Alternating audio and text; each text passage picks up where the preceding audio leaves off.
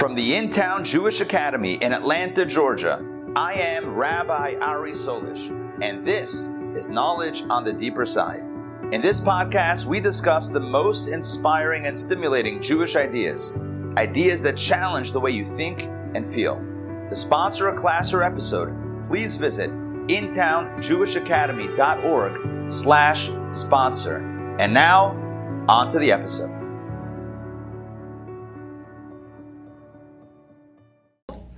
And warm welcome to Torah Studies. This is our weekly look at the Torah portion, and we are going to do a deep dive tonight. If there's ever been a class that takes a deep dive into a Torah portion, my friends, you found the right class tonight. This is where you want to be. Mom, welcome. It's great to see you. Alex, welcome. Who else joined that I didn't welcome? Marnine, great to see you. And I think we got everybody in. Okay, so this year, this year, hey, this year is a very special year. Why is it special? Because it is excellent. It is the Shemitah year.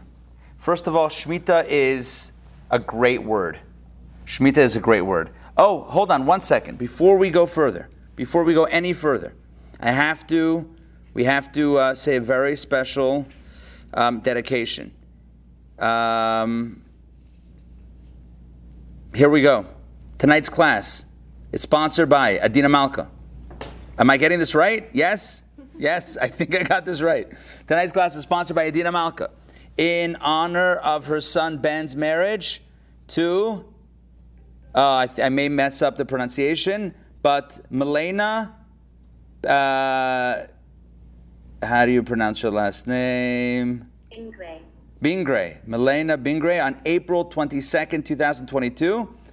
Binyamin, Yitzchak, Yisrael, and Milena Bas Stella. So their, their life should be blessed, and you should have nachas, and everyone should be healthy and happy, gesund, and only, only blessings, let us say, Amen.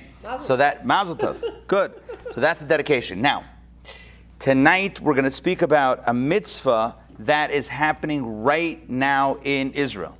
So right now, this year is a Shemitah year. And Shemitah means sabbatical. So, and also, also, it's a great word to say. If you're ever like want to just like say a word, it's it's like Shemitah, it just rolls off the tongue. Um, now, here's the interesting thing. What is Shemitah? Let's start from the beginning. Shemitah is a biblical law that says that once every seven years, it's an objective count, once every seven years, it is a Shemitah year, sabbatical year, and that means that all uh, fields in the land of Israel are to remain fallow, not worked, not plowed, not sowed, not harvested, not reaped. Every the field should remain unworked for the seventh year. It's kind of like Shabbat. On Shabbos we rest. Every seven days we rest. Every seven years we rest the land. The earth itself is in a state of rest. This is an ancient biblical mitzvah. As we'll see tonight, there are a lot of details to the mitzvah. And we're actually going to get into a deep dive into a lot of these details uh, regarding the mitzvah of Shemitah. As far as is the mitzvah of Shemitah, uh, um, uh, is, it, is it done or observed? This word is it observed today? It's a, yeah, it is. But it's not, according to most opinions, it's not a biblical mitzvah today, it's a rabbinic mitzvah today. Let me explain. The mitzvah of Shemitah is associated with the mitzvah of Yovel. So Shemitah is every seven years, it's the sabbatical year every seven years. Yovel is the Jubilee year every 50 years. So Shemitah, according to, according to our understanding, Shemitah is observed, you observe the sabbatical year when you observe the Jubilee year. But you only observe the Jubilee year when most, when most Jews are living in the land of Israel, which is currently not the case and has really not been the case for a few thousand years. So it's when the majority of Jews, excuse me, are living in the land of Israel that you do Yovel, that you would have to do Shemitah. However, Shemitah is considered to be today a rabbinic obligation. So it's still a mitzvah, but it's not necessarily uh, binding based on Torah law, but it's based on rabbinic law, which is, you know, which the Torah says follow the rabbi. So essentially, it's, it's got the same status, more or less. And thus, farmers today in Israel observe Shemitah. Now let's go back to the origin. Where does Shemitah come from? What are the verses that speak about this? Let's start from the beginning and let's open up our books or our booklets to page number 56. And Don, if you don't mind getting us started with text number one, this is from the Torah Leviticus. I'm going to put up on the screen.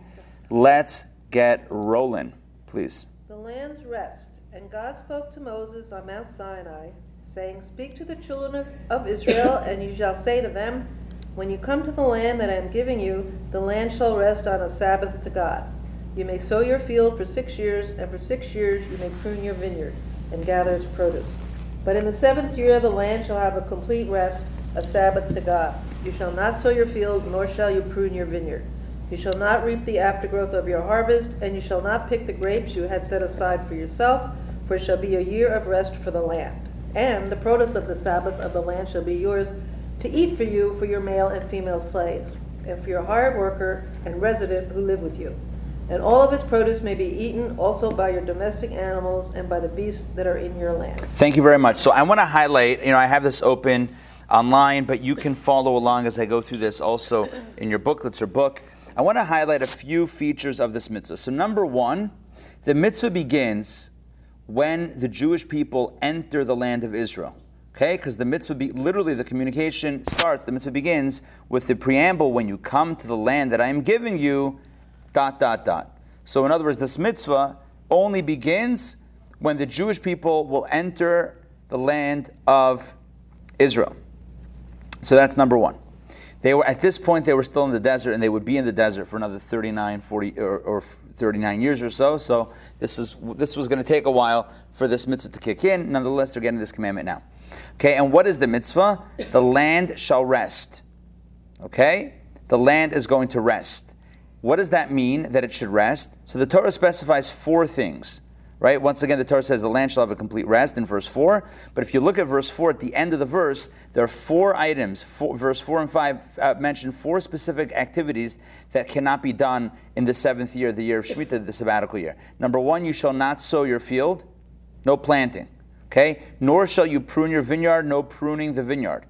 You shall not reap the aftergrowth of your harvest, so no reaping, and you shall not pick the grapes you had set aside for yourself no picking the grapes. So there's four prohibitions. Don't sow your field, don't prune your vineyard, don't reap your, har- your harvest, and do not pick the grapes. These are the four prohibitions. As we'll see a little bit later, this mitzvah of Shemitah has four prohibitions and one positive commandment.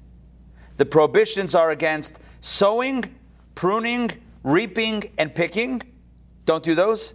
And the positive mitzvah is the positive mitzvah is you shall, yes, the land shall have a complete rest. It's about giving the land rest. But are you saying why? Yeah. Ah, excellent question. So Linda's asking why. Why this mitzvah? Good, excellent question. So the commentators discuss it. You know, there's there's different ways of understanding it. One way of understanding it is that it's for us to remind us that we don't own the land. In other words, even as we own the land, once every seven years, we relinquish ownership. It's not ours. We don't manipulate the land. We don't, we don't work the land. We don't own the land. It belongs, to, it, belongs to everybody. Everyone can eat from it. So once every seven years, we're reminded, La Hashem ha'aretz the, the earth belongs to God. It's not ours. Six years, we pretend that we own things. The seventh year, we remind, we, we're reminded that at the end of the day, God's in control. That's one message. Another message is it's good for the field. It's good for the field for it to, to lay fallow for a year. It actually helps it rejuvenate. It's kind of like any sabbatical, right? If you think about it, any sabbatical is good. It helps rejuvenate. It helps get the creative juices flowing. Shabbos is great. You know, it's a day of rest, but it's also a day to regain our energy so that we can go back, you know, in the next the next week with renewed vigor. Not that we should think of Shabbos as a preparation for work, but you know, you do have that added that added uh, fringe benefit. Anyway, there, these are two of the ideas that are uh, thought of regarding the sabbatical year, and certainly there are more. But there's one point that I need to focus on before we continue and before we get into the deep dive of the details of this mitzvah. And that is, if you look at verse number two, I'm going to put it back on the screen, but look in your booklets on page 56. Look at verse number two. Oh, I'm sorry. Look at verse number one. the very first verse of the Torah portion. It says, And God spoke to Moses on Mount Sinai, saying, Now, most of the verses that start like this say, And God spoke to Moses saying. And you have, that's the most common verse in the Torah. Vayedaber Hashem al Moshe Lemer, God spoke to Moses, and this is what he said. But in this verse, there's an extra, an extra two words in the Hebrew, three words in the English. On Mount Sinai, Behar Sinai. The question is, why does the Torah add that little location? Why does it add that little um, uh, that little shout out to the to the old GPS? Like, oh, where did this communication happen? On Mount Sinai. Why do we need to know this? And and and, and were there other, were uh, it's weird. I'll tell you why it's weird. Because the, the, the giving of the Torah at Sinai we read about all the way back in the book of Exodus. This is like a full book later in the Torah. We're in Leviticus were like a dozen or more Torah portions after the story of, of Sinai, and suddenly the Torah says, Oh, by the way, God told this to Moses at Mount Sinai. It's like, where have you been? And, and were the other mitzvot not told at Sinai? And if they were, why are we only specifying this one? The whole thing is bizarre. So Rashi comes to the rescue. Rashi, with his cape, with a little R on the back, whoosh, he flies in, and Rashi helps us make sense of this otherwise confusing verse. The question that Rashi is addressing why does the Torah add the words Behar Sinai on Mount Sinai? By the way, the word Behar Sinai, that's where the name of the Torah portion comes from, Behar. But the whole thing is superfluous. Behar Sinai. Why do we need to know where it happened? Just, just here's the mitzvah. So let's take a look at Rashi. Linda, if you don't mind to read text number two. Okay. Here we go. Take it away, please. Okay. On Mount Sinai, what special relevance does the subject of Shemitah have with Mount Sinai?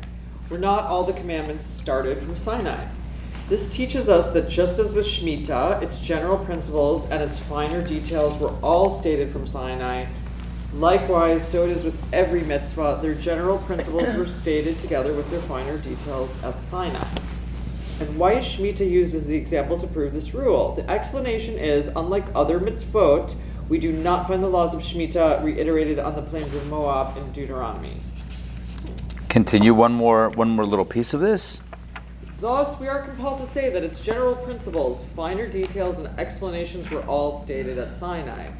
This, in turn, tells us that every mitzvah that was conveyed to Moses came from Sinai, including their general principles and finer details, and that the commandments delineated in Deuteronomy were merely repeated and reviewed on the plains of Moab, but not originally given there.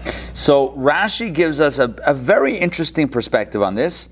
And uh, Rashi says the reason why the Torah specifies that this was taught, these laws of Shemitah, of the sabbatical year, were taught to Moses on Mount Sinai, is to tell us that to, to, to extrapolate from this mitzvah to all the mitzvot in the Torah. Just like the mitzvah of Shemitah, the general mitzvah and the details were all taught to Moses on Mount Sinai, so to every mitzvah of the Torah, the general mitzvah and all the details were taught to Moses on Mount Sinai. Uh, famously, Moses ascended the mountain after the, the revelation at Sinai. Moses goes up the mountain and stays there for 40 days and 40 nights. By the way, when he finished those 40 days and 40 nights, that's when the Jews were worshiping the golden calf. So he spent 40 days and 40 nights. What was he doing up there? He was learning Torah. And what was he learning from God? He was learning all of the mitzvot and all of their details. So Rashi says that's why the Torah tells us that God taught these laws to Moses, the laws of Shemitah, the details, not just the general law, rest for seven years, but specifically don't sow and don't prune and don't reap and don't pick the grapes, right? These specific, the nitty gritty of the mitzvah of Shemitah, the details were also taught to Moses on Mount Sinai. So, lest you think, lest you and I think, that God just gave Moses the general rules at Sinai and then over the 40 years kind of filled in the details. No! That's not what happened. All of the details were communicated to Moses on Mount Sinai. Are you with me in Rashi? Yeah. Yes? Yeah. Rashi's clear? Why does the Torah say that God told these laws to, taught these laws to Moses on Mount Sinai? So that we should learn that God not only communicated the general principles, but also the specifics of all of the mitzvot at Sinai. Okay. What's the significance of transmitting that message through this mitzvah? Ah. Oh, Don is asking the killer question. Why did God choose Shemitah specifically? I know why, actually. Because it's his Sabbath, right?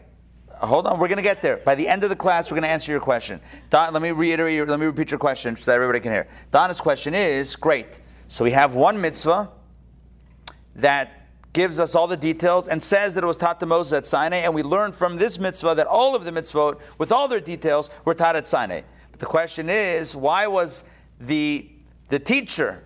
Why is the lesson extracted from the laws of Shemitah of all of the mitzvot? Why was this mitzvah, the law, the mitzvahs, the mitzvah, the, the, the mitzvah of the sabbatical year, why was this chosen to be the one that teaches us about this general rule that all the details were, were taught at Sinai? Great question. We're going to get there soon.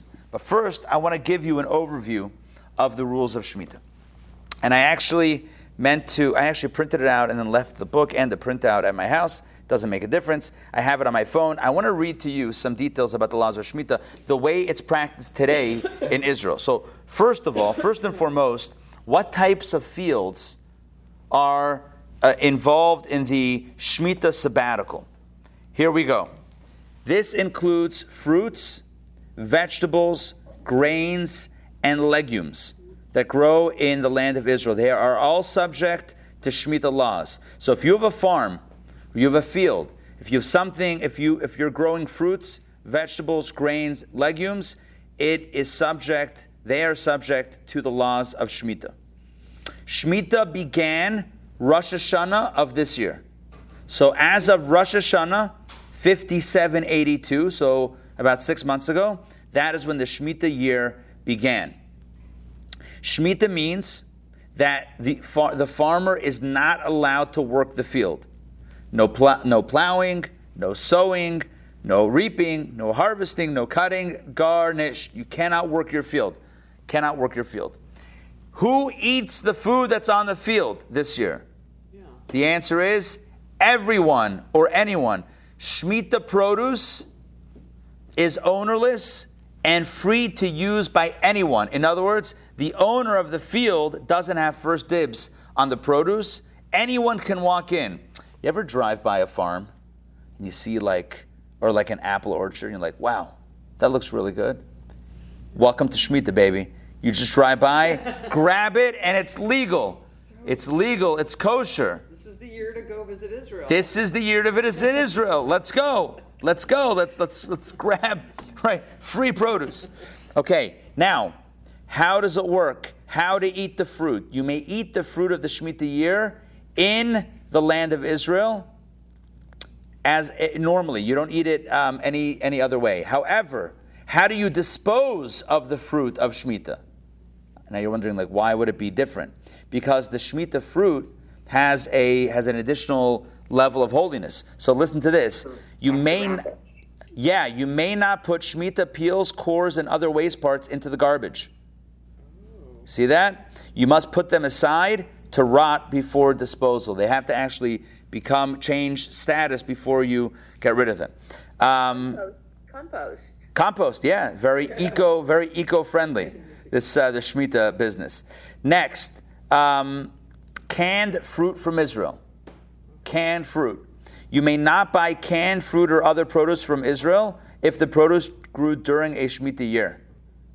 This may be a problem with exports from Israel. Check your can of, uh, of, of fruit from Israel, uh, fruit, make sure it's not from Israel. If it is, and it's from this year's crop, it could be problematic. Now, listen to this.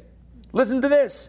You cannot work your field in the Shemitah year. Imagine this scenario. You're walking through a field and you have a bottle of water, but instead of drinking it, you do the old squeeze. You know what I'm talking about?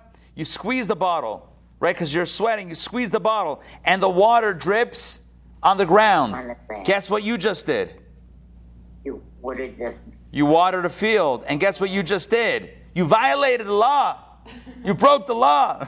no, you got to be careful. You got to be careful. Listen to this. It's it's a wild thing. In Israel, you may not pour water on the ground during a Shemitah year if plants will benefit. So, assuming plants will benefit, you cannot do that. You got to be careful. You with me on this? This is kind of cool. Yes? You guys with me so far? All right.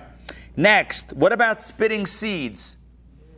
Huh? Which happens a lot there. What about spitting seeds during Shemitah year? Because is that sowing? So in Israel, yes, you that may, would be sowing. Ah, so listen to this. You may spit seeds on the ground only provided if they are inedible. In other words, if they are, I guess, seeds that will not Well, it says inedible. I'm assuming it means that they're not going to grow. But if they're seeds that would grow, then it could be highly problematic. So if you're like eating a fruit and you ch- and you just like toss the pit or whatever it is, and that could create growth, That peach pit. yes. Do not. By the way, my peaches did not come in. I was wondering. It's a oh, fraud. Really? It's a fraud. Yeah. It wasn't that the.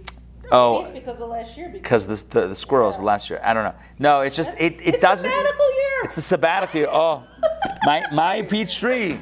My peach tree is sabbatical year. Because you were born in Israel. there you go. It all comes together. It all comes together. They knew it was a rabbi's They, house. they knew it was a rabbi's house who was born in Israel. Now listen to this. You may not buy. Listen, this is very cool. You may not buy wine from grapes grown in Israel during a Shemitah year. Oh. Wow. Um, one How second. do you know that? How do you know that? I don't know. You you hope that whoever's producing kosher wine from Israel is being careful with these laws and knows what to export and making sure that it's not from the stuff that you can't uh, you can't taste. Um, There's labels on the on, on everything. yeah, yeah, yeah. Everything should be labeled. It's just something to pay attention to. So these are some of the laws. This is just a very basic outline. I just found a found a good a good modern, very modern, practical guide of a few points that I just decided to read to you. But now I want to get into some yeshiva style learning. You ready? Let's do a deep dive into yeshiva style learning. And what we're going to do tonight is what's called the Brisker style of Talmud study, a Gemara. Now, the Brisker was Rav Chaim, Chaim of Brisk, known as, his name was Rav Chaim Soloveitchik. He was known as the Brisker Rov. And he conceived of a way of studying Talmud that's based on a, a very rigorous analysis where sometimes you look at uh, uh, an area of law and you have what's called a hakira. Hakira means you can look at it this way or that way, and depending on how you look at it, the law changes and everything changes. So I'll give you an example. You ever heard of the philosophical question? You know, if a tree falls in the forest and no one's around, does it make a sound? Yes. Yeah. So let me break that down. If we were studying, if this was a Talmudic piece, and we were studying the Brisker method of Talmud study, here's how I would break it down. It would break down along the lines of Gavra and Chefza. Let me explain the terms. Gavra, Chefza. Gavra means the person, Chefza means the item. Or in English, we might say subject, human subject, or object. Okay? If you think about the subject, the human subject, the tree falls, and there's no Gavra, there's no person around. So if sound is this, if the concept of sound is the if the definition of sound is that a person hears something, so when there's no person, guess what? No. Doesn't make a sound, or there's no sound. Theoretically, right? If you go by the cheftza, if you go by the object, not the subject, the object itself, the tree, so the tree presumably crashes down and makes a noise. So the tree itself is making a sound. So the question is gavra cheftza, or it's kind of like you might use another analogy. Maybe um, you would use like a, a nut allergy analogy. Wow. Try to say that three times fast. A nut allergy analogy. There you go. An allergy analogy. You would say that peanuts are an allergen. Allergen. Peanuts are an allergen. Okay? That's the cheftza. Peanuts are an allergen. That's the cheftza. That's the object. Or you could say tzugazon that um, Yankel is allergic to peanuts. That's that's a different right. You're focusing on the person, so it's either the thing or the person. You with me? You, now this you can whenever you study Talmud, whenever you have a mitzvah, you can look at it. Not maybe not every mitzvah, but a lot of mitzvah. You can try to figure out The perspective, you're saying. yeah, which perspective is it? So let me give you a simple example regarding Shemitah. I said before that there are five different commandments regarding Shemitah. There are five different mitzvot. Four are negative and one is positive. What are the four negative? It says don't sow, don't prune, don't reap, and don't pick. Those are four things. Those four don'ts. Good. And then it says the land should rest. Stop right there. The positive mitzvah of the land should rest. Yeah? The, I'll put it up on the screen. So you see it. You can open up your booklets. I'll tell you exactly where to look. It actually says it twice. It's on page 56. Um, it is verse 2. The land shall rest on a Sabbath to God. The land shall rest. Let me ask you a simple question. The land shall rest. Is it Gavra or Chefza? Is it a mitzvah on you or a mitzvah on the land? You understand my question? Is it a mitzvah on you that you should make the land rest by not doing things? Or is it a mitzvah on the land that the land should rest? You, right? Well, it's a, it's a question. That's a question. Is it a mitzvah? Is it that you shouldn't work the land? But I mean, there are negative, pro, negative prohibitions about that, but a positive mitzvah that you should do whatever it takes to not work the land and to let the land rest? Or is it a mitzvah on the land? The land should not rest. What's the nafkamina la'alacha? What's the difference in, in, in Jewish law? Can somebody give me an example where, where you would find a distinction, whether it's gavra chetz, whether this, this, this mitzvah is on the person or on the land itself? Can we come up with a scenario? I'll give you a scenario. You ready?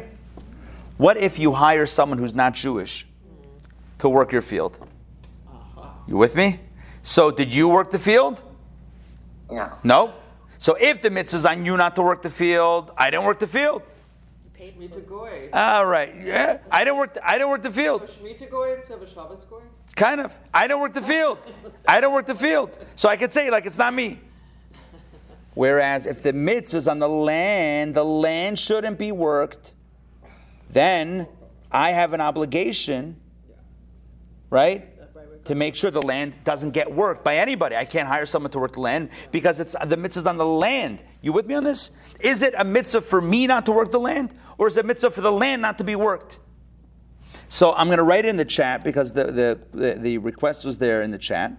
Okay, we have Gavra and Chefza.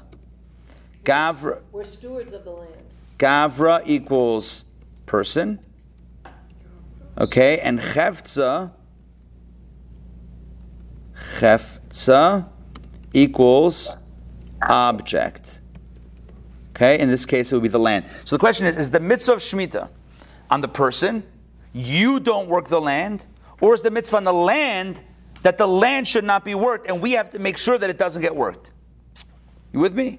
So again, the question is the the, the, the difference would be if um, if someone hires someone who's not Jewish to work the land, and they work the land, then you didn't do it, but it was done, so that would be um, that would be that. Now let's take a look at this at this conversation in the text. All right, open up your booklets to page 59. I'm going to put up on the screen. Let's take a look. I'm going to do some reading over here. Actually, Lolly, we're up. Well, hold on. Did we do? Linda, you read right? Okay. So Lolly, we're up to text 3a and 3b. Um, if you're up to it, please read text 3a.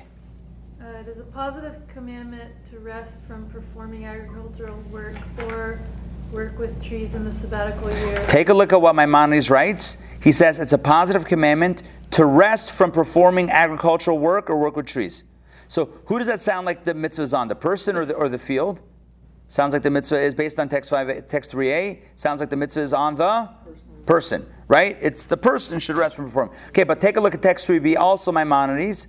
Uh, Lolly, please read this one as well. Uh, the earth should rest in the seventh year from all labor performed because of it. And this one says the earth should rest in the seventh year, which makes it sound like the mitzvah is on the earth. The question is is the mitzvah on you or is the mitzvah on the earth? Is the obligation on the person or on the land itself? Which one is it? Now, obviously, the land can't keep that mitzvah itself; it needs us to help. But, but the question is, who, who initially is the mitzvah on? Is it on the person or on the land? Maimonides is giving us mixed messages, right? And these are both from the same laws of Shemitah and Yovel in his work called Mishneh Torah. In one place, he says it's a positive commandment to rest from performing the work. That means it's on the person. In the other place, he says the earth should rest, which makes it sound like it's on the land. The Rebbe explains text four. I'll read this one.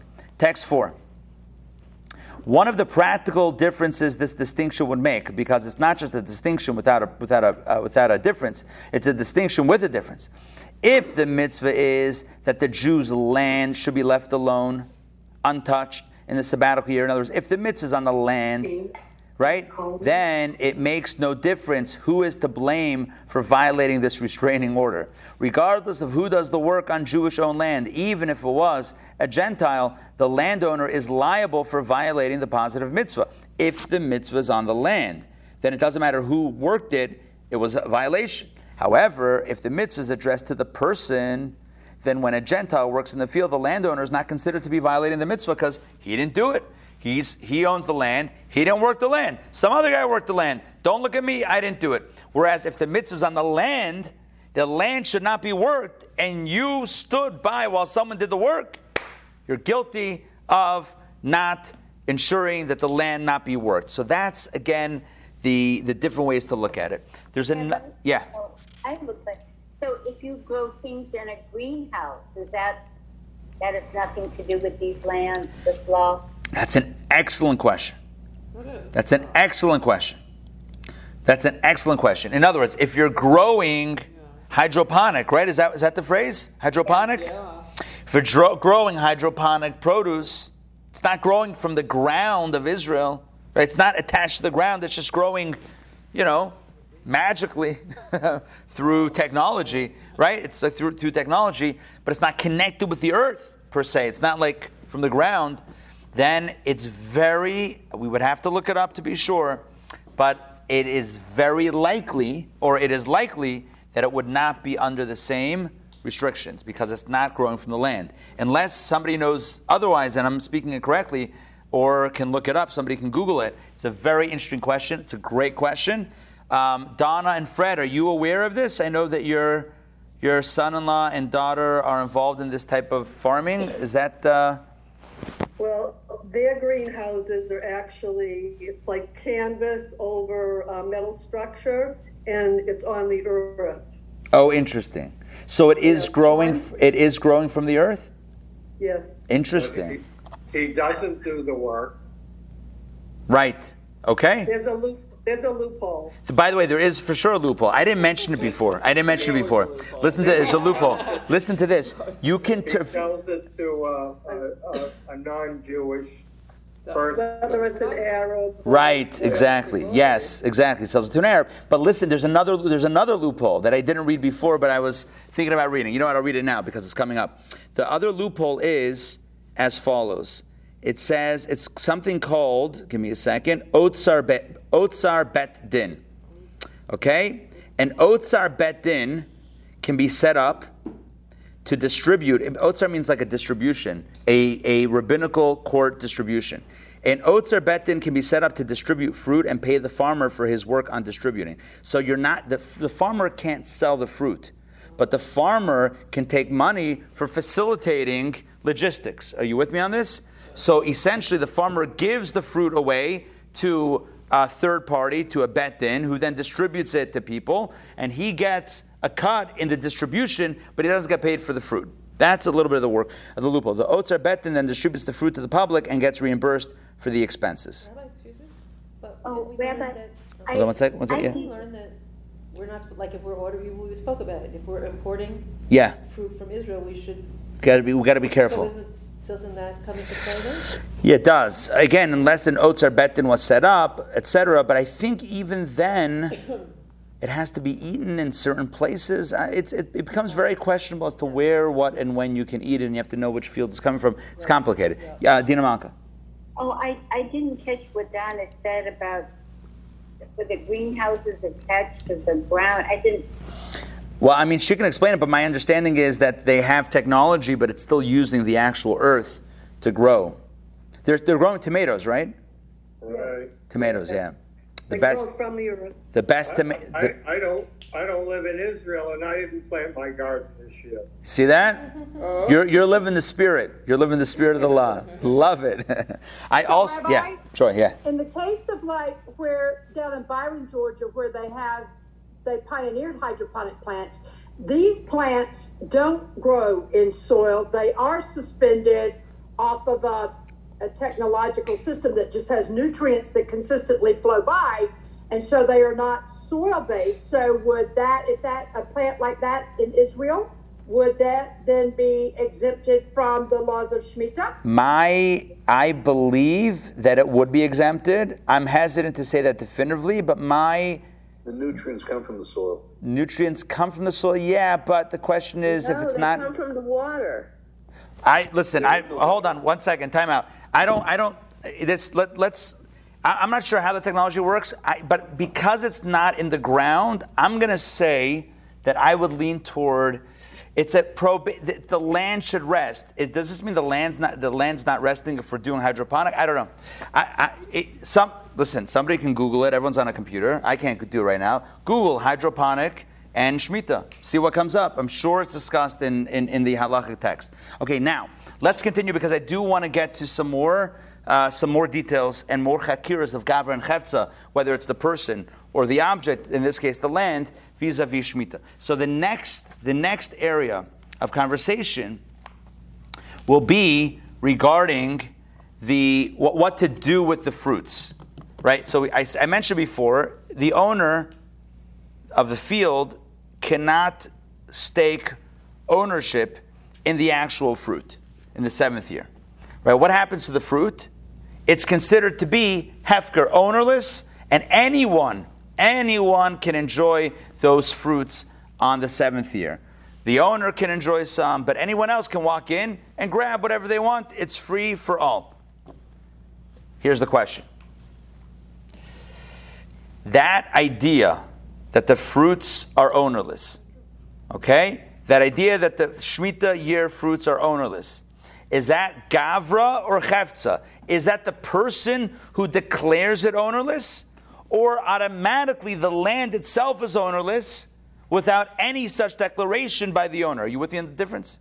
Does the owner have to say, Behold, my, my fruit, my produce is available? Or does it happen even without the declaration of the owner?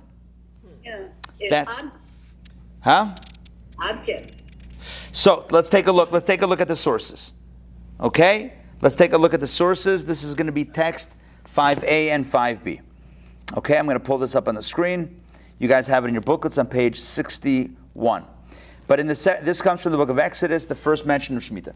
But in the seventh year, you shall release it. Aha! You shall release it and abandon it. The poor of your people shall eat it, and what they leave over, the beasts of the field shall eat it, shall eat. So shall you do to your vineyard and to your olive trees. But the Torah says, You shall release it and abandon it, which implies that who does? Who makes it ownerless? The person, you, the farmer. You're the one that has to render it ownerless officially. However, or maybe not however, text 5b, Maimonides writes, it is a positive commandment to divest oneself from everything that the land produces in the sabbatical year. In other words, the mitzvah is, there, there is a mitzvah to let it go, declare it ownerless. And listen to this anyone who locks his vineyard or fences off his field in the sabbatical year has nullified a positive commandment. This also holds true if he gathered all his produce in his home. So if an if, the, if a field owner says, you know what, shmita ahin, shmita aher, I don't care. I'm putting up a locked fence around my field. Good luck. The Torah says anyone can eat, and I say, scale my barbed wire fence around my right over my locked fence body. Not spikes with Spike electric. Right. Oh, a spite fence, exactly. Electrified fence. Not going to happen. Right? So, the, so Maimonides says that person has nullified a positive commandment because the Torah says allow people to eat it. And you said no, so you, you violated a positive commandment. And this is true also if, you, if he gathered all the produce into his home. Imagine he goes to the field and takes everything for himself. And he says, Sure, you can go in and try to get, there's nothing left. I took everything. Again, this, oh, this farmer nullified the positive commandment. Instead, he should leave everything ownerless. Thus, everyone has equal rights in every place, as the verse states, and the poor of your people shall eat it. That is Rambam. The question is, again, does it require his effort to declare it ownerless, or is it automatically declared ownerless? What's the difference? Is it Gavra or Chefza? Does he have to do something about it? Or is it automatic whether he does it or not? It belongs to everybody. The nafkamina, the difference in halacha would be text six. The Minchat Chinuch writes the following text number six. One way of understanding this mitzvah, the mitzvah of, of the crops of the field, the produce being ownerless and available to everyone, is that it's addressed to the person, the gavra. Namely, the Torah commands the landowner to declare his produce ownerless in the seventh year. That would be the person. Thus, if he declares it ownerless, it indeed is. But if he doesn't, look at this, if he doesn't declare it ownerless, it is not. If you say that it's up to the person, then if he declares it ownerless, yes, great. If not, then it's not ownerless. While he is still considered to be in violation of the mitzvah because he was supposed to declare it ownerless, the produce nevertheless still belongs to him and it's not up for grabs. As such, anyone who helps themselves to the goods is stealing because the owner did not make it ownerless. Think about the case. Imagine the guy puts up a fence and he says, I don't care what Torah says.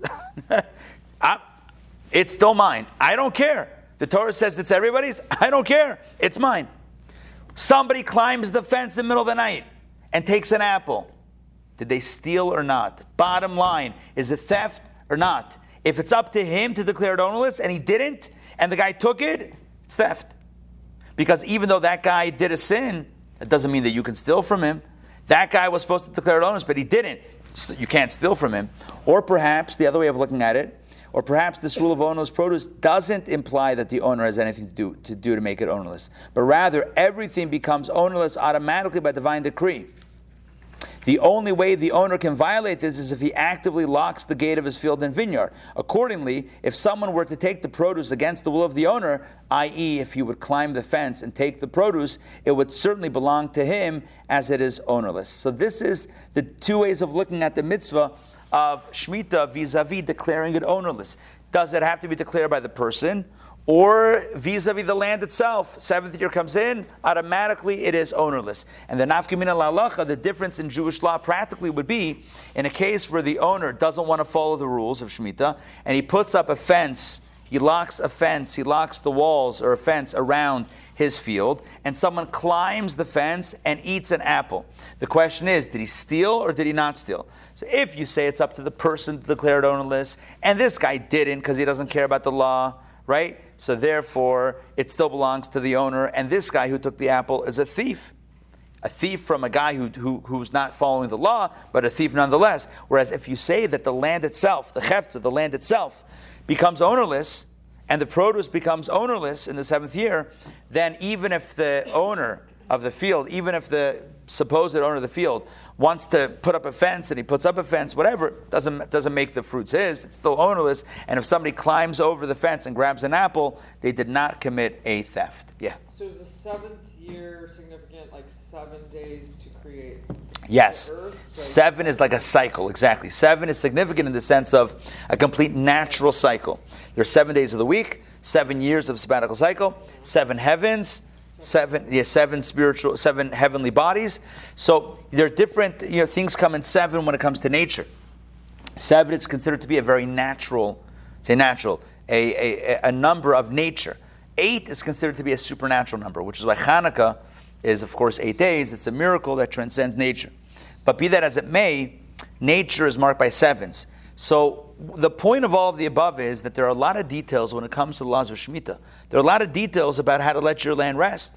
Um, what kind of fruit and what to do with the peels and what to do with the water bottle that you want to just get rid of in the middle of the field and uh, how to get rid of, not how to get rid of. Um, we had questions about the, do, you, do you have to declare it ownerless or is it automatically ownerless?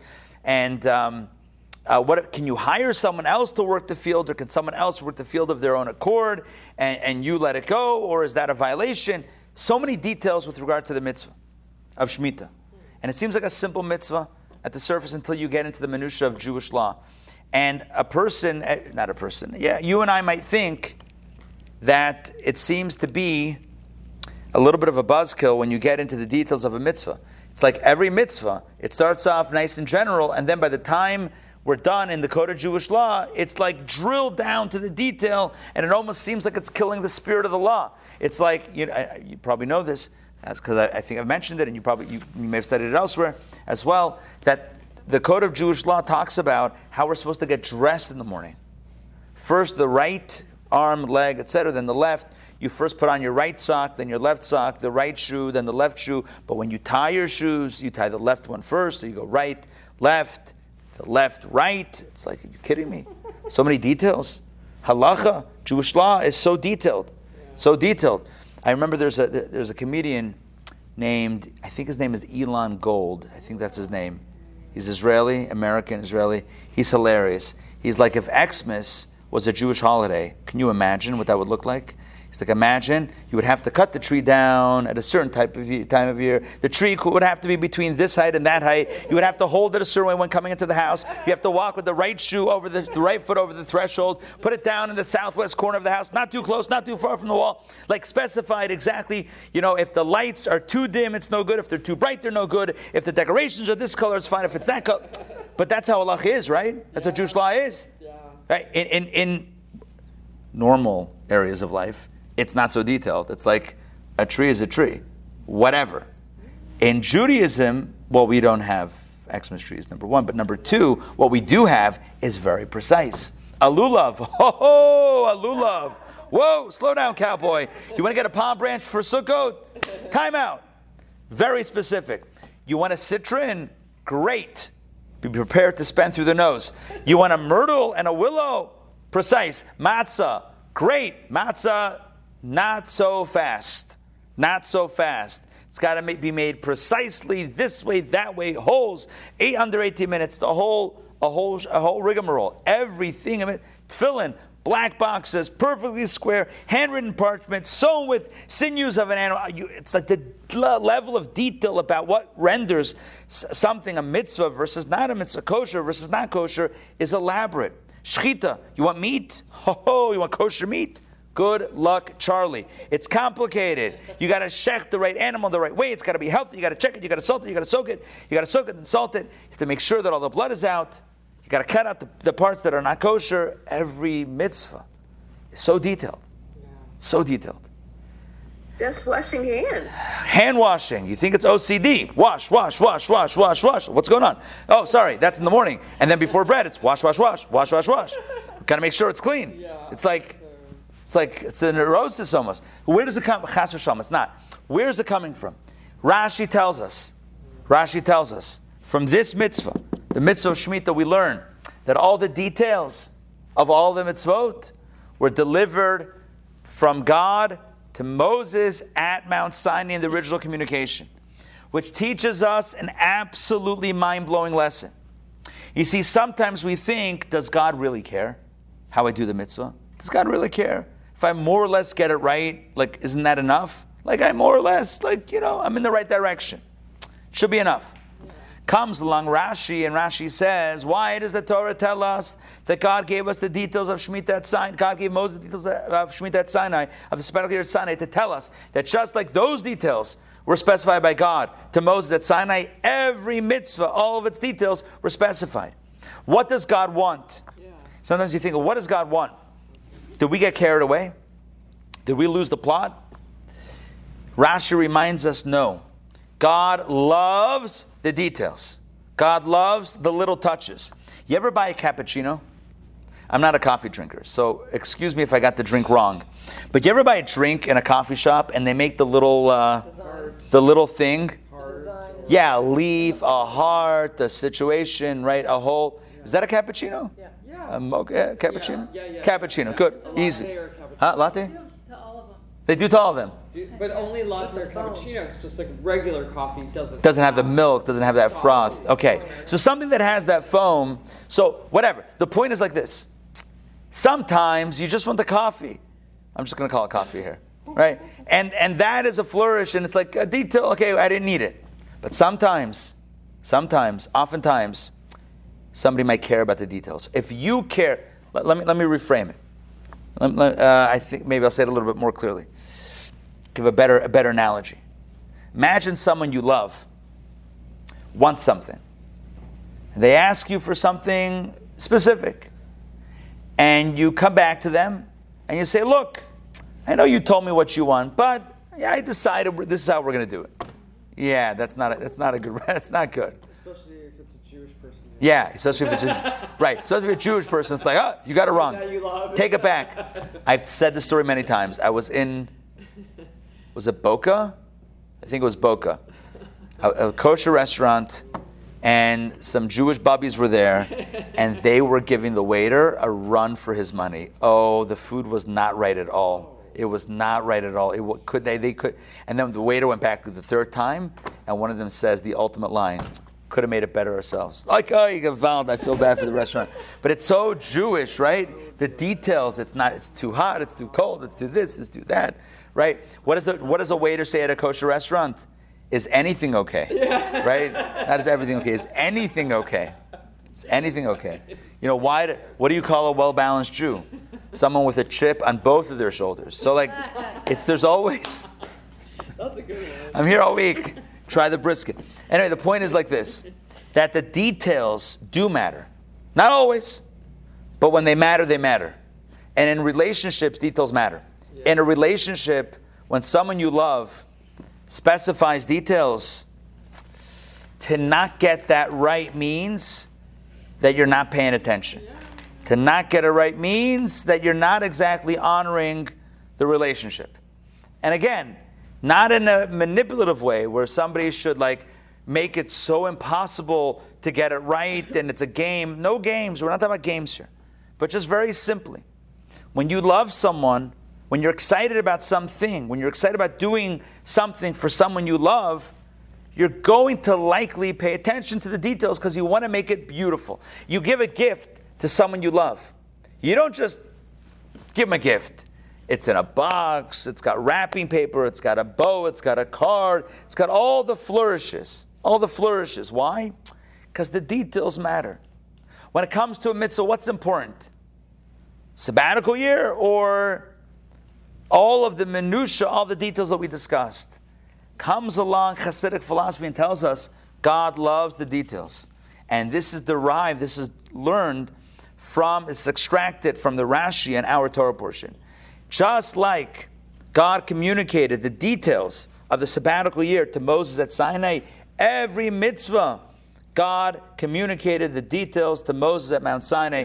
God loves the details and he clarified them from the get go. They're original communications, i.e., they're what God really wants. Let me, let's read this inside.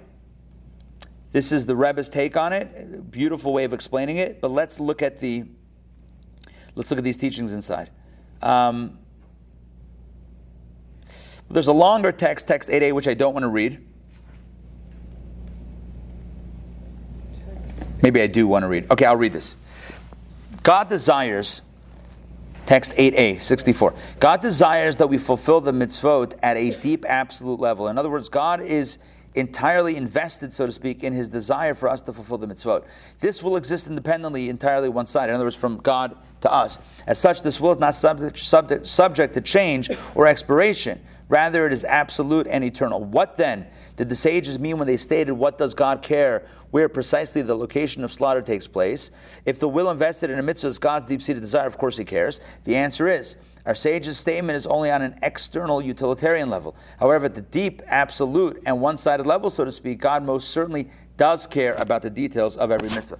After all, a mitzvah is a manifestation of God's deepest one sided desire, and in that state, God wishes that the mitzvah be performed in a specific way, regardless of anything or anyone else, period.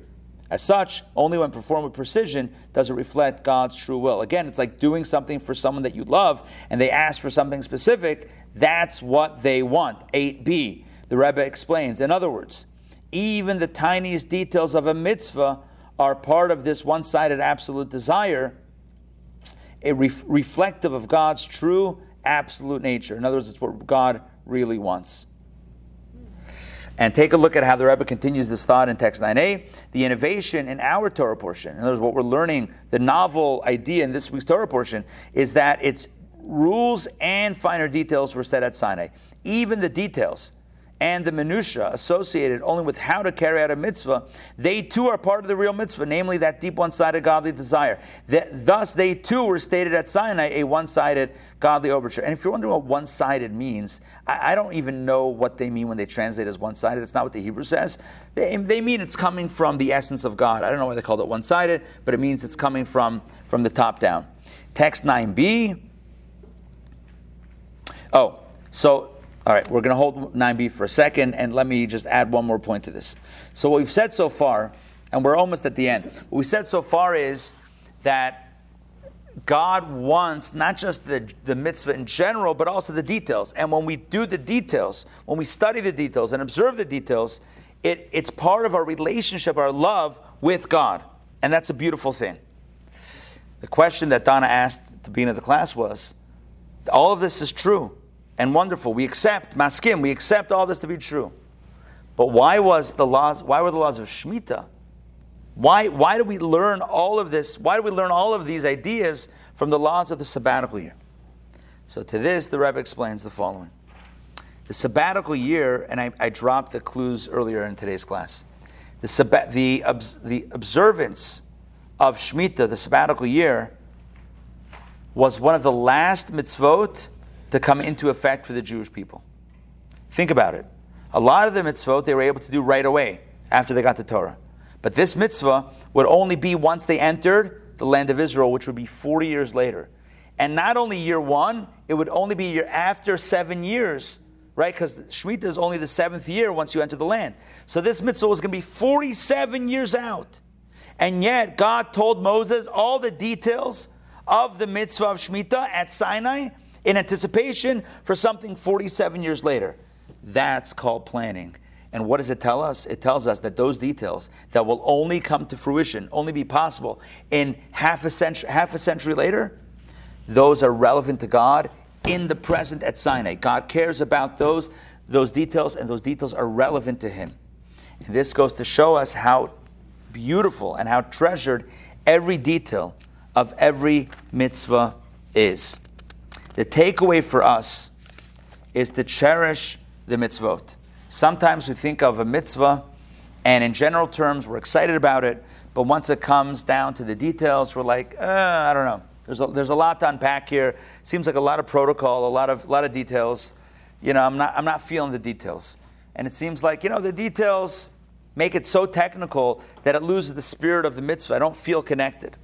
So today, t- the meditation from tonight's class is on the contrary, on the contrary, the details of a mitzvah, the details of a mitzvah represent how God is invested in this down to the last detail. God says, "I want the cappuccino with the the the um, the uh, the milk. What is it? The froth.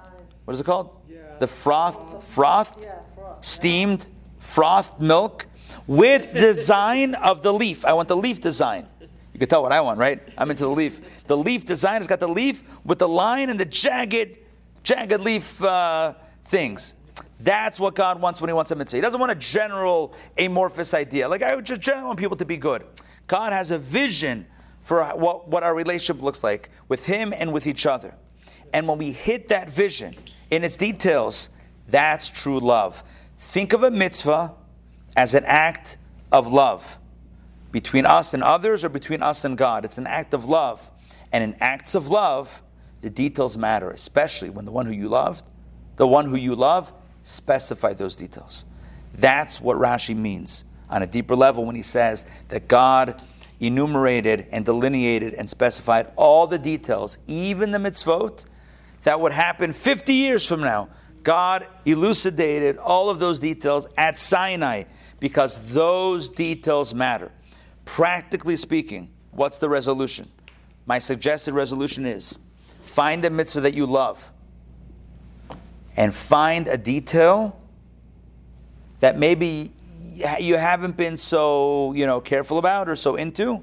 Find the detail of that mitzvah and own it right? Nail it. I say nail it like grab onto it. Grab onto the detail of that mitzvah. One mitzvah and one detail that you can hold on to. And let that detail of that mitzvah be your expression of love for God. At the end of the day, Shemitah, the sabbatical year, was all about gratitude, expression of love. We let the land go for a year because we recognize that God's in control. As I mentioned before, God's in control. This is God's field that God let me use for six years. The least I can do is turn it over to God for year seven, allow everyone to enjoy it and not have to, and not feel the need to work it. In our lives too, let us turn over some parts of our life to God in the sense that we dedicate ourselves to a mitzvah with the details. Of course, that requires us to know the details of the mitzvah. If you have a mitzvah that you're, you're, you're curious about, you can reach out to me and we can explore some details together. Or you can use my, one of my favorite colleague rabbis, Rabbi Google and just Google your favorite mitzvah with the details. You can often find guides for mitzvot on Chabad.org and other websites. Make sure it's a reputable, reputable website. If you have a question, right, email me. I'm happy to, to you know thumbs up or thumbs down the link. So check it out. Find the mitzvah that you love. Get some details going. Put a bow and a ribbon and wrap and, and the tissue paper with the box, right, with the card, and give that to God this week make it beautiful. Thank you very much for joining me tonight for Torah studies. I hope you enjoyed tonight's lesson. I hope it inspired you, and I hope that we'll all do something, do a mitzvah with a little bit more energy, a little bit more love, a little bit more attentiveness, because at the end of the day, that's how we build relationships. All right, questions, comments? It's, it's 46 years, right? Well, at Sinai, it would have been year one, right? Well, you're right, because it would be the beginning of the seventh year. Correct. Correct. I'm just asking, is 46, is there something with Kabbalah with that?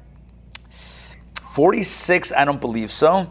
I know that there's 42 and, and 49. 42 and 49. 40, of course, we know 40, 42, 49, 46 or 47. I don't know. Not ringing a, not ringing a bell. Okay. I thought it's Mem, Vav, Mu. I don't know. Yeah. What are you talking about, seven? Yeah. Seven, seven, seven, jackpot, Judaism skips Seven. Oh, there you go. Jackpot of seven. You see, seven, three sevens. Chazaka means like beautiful. Seven, seven. Yes, Ray. Um. Okay. So, um, Mazel Tov. Um, my daughter, my granddaughter. Yes. Sarah Klein. Mazel Tov. Mazel Tov. A few days ago. Yes, to, Mazel Tov. Um, a young man named Yisrael Feinstein of the Brak. Beautiful. And I'm very happy. it's not quite a week yet, but anyway. Mazel tov, mazel tov. Lots of nachas, and just continue to enjoy the simchas. Beautiful, beautiful. All right. Any? So were we all invited to the wedding? Yes, of course. Everyone's invited, especially especially if it's in a Shemitah year. You can just crash the wedding and take the food because Oh, I'm kidding. Maybe not. Just check in, check in before you do that. I'm kidding. Yeah, Fred. Does this include the rabbinic uh, uh, things that they they added to the mitzvah? I would, I would, I would say it does. Why? Because the Torah says, God says to listen to the rabbis, which means that if your if your beloved says, you know what, do me a favor, this is what I'd like, and you know, make sure you're doing it the way that so and so has, you know, articulated. So part of that vision is to do it with, with, with all those details. So yeah, I mean, the, the, the way to, to, the way to know the details of the mitzvah is straight up to learn the code of Jewish law. And there's an abridged version known as the Kitzur Shulchan Aruch, which is the consolidated version of the of the code of Jewish law, which is available in Hebrew or English and it's it's fantastic. It's a great study.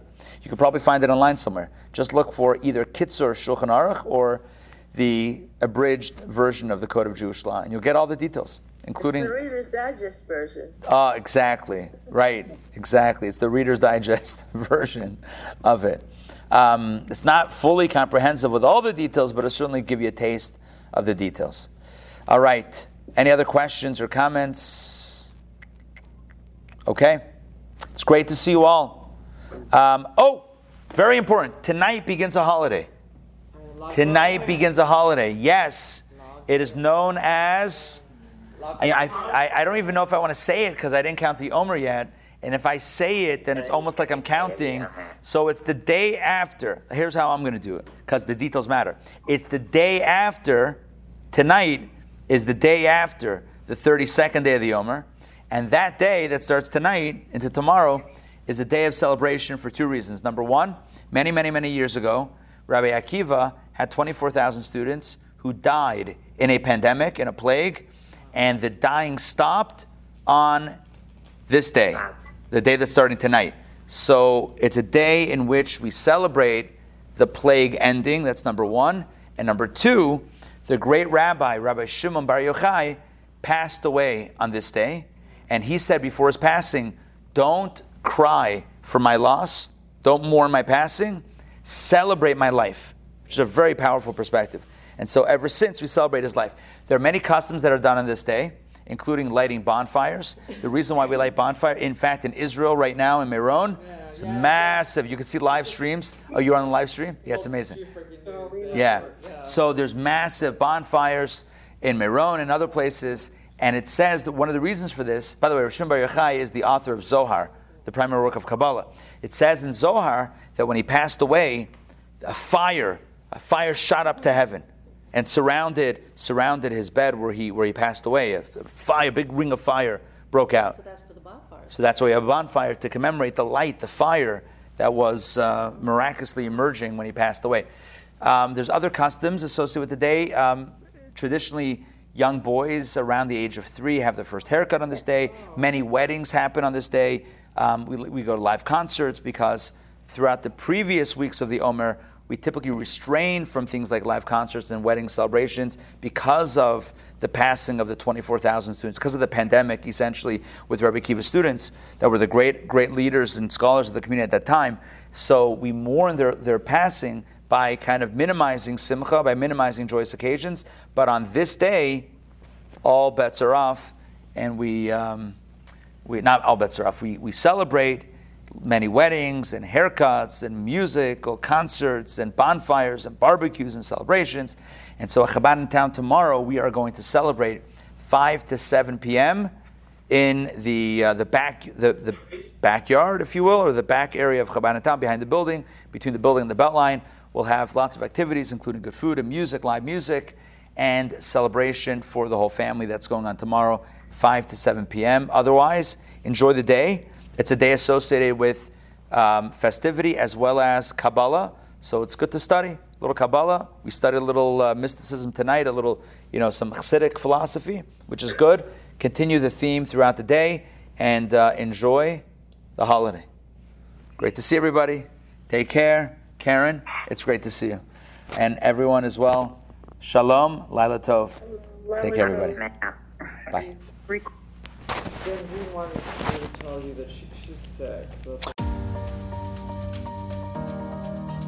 Thank you for listening. I hope you enjoyed today's episode. As always, you can find us online at intownjewishacademy.org and on YouTube at Intown Jewish Academy. New episodes of the podcast come out a few times a week. If you don't want to miss a single episode, then hit the subscribe button. If you enjoyed today's episode, please take a moment to leave a rating or review. It means a lot to me and it helps other people find the podcast. Thanks so much for listening, and I hope you have a wonderful day.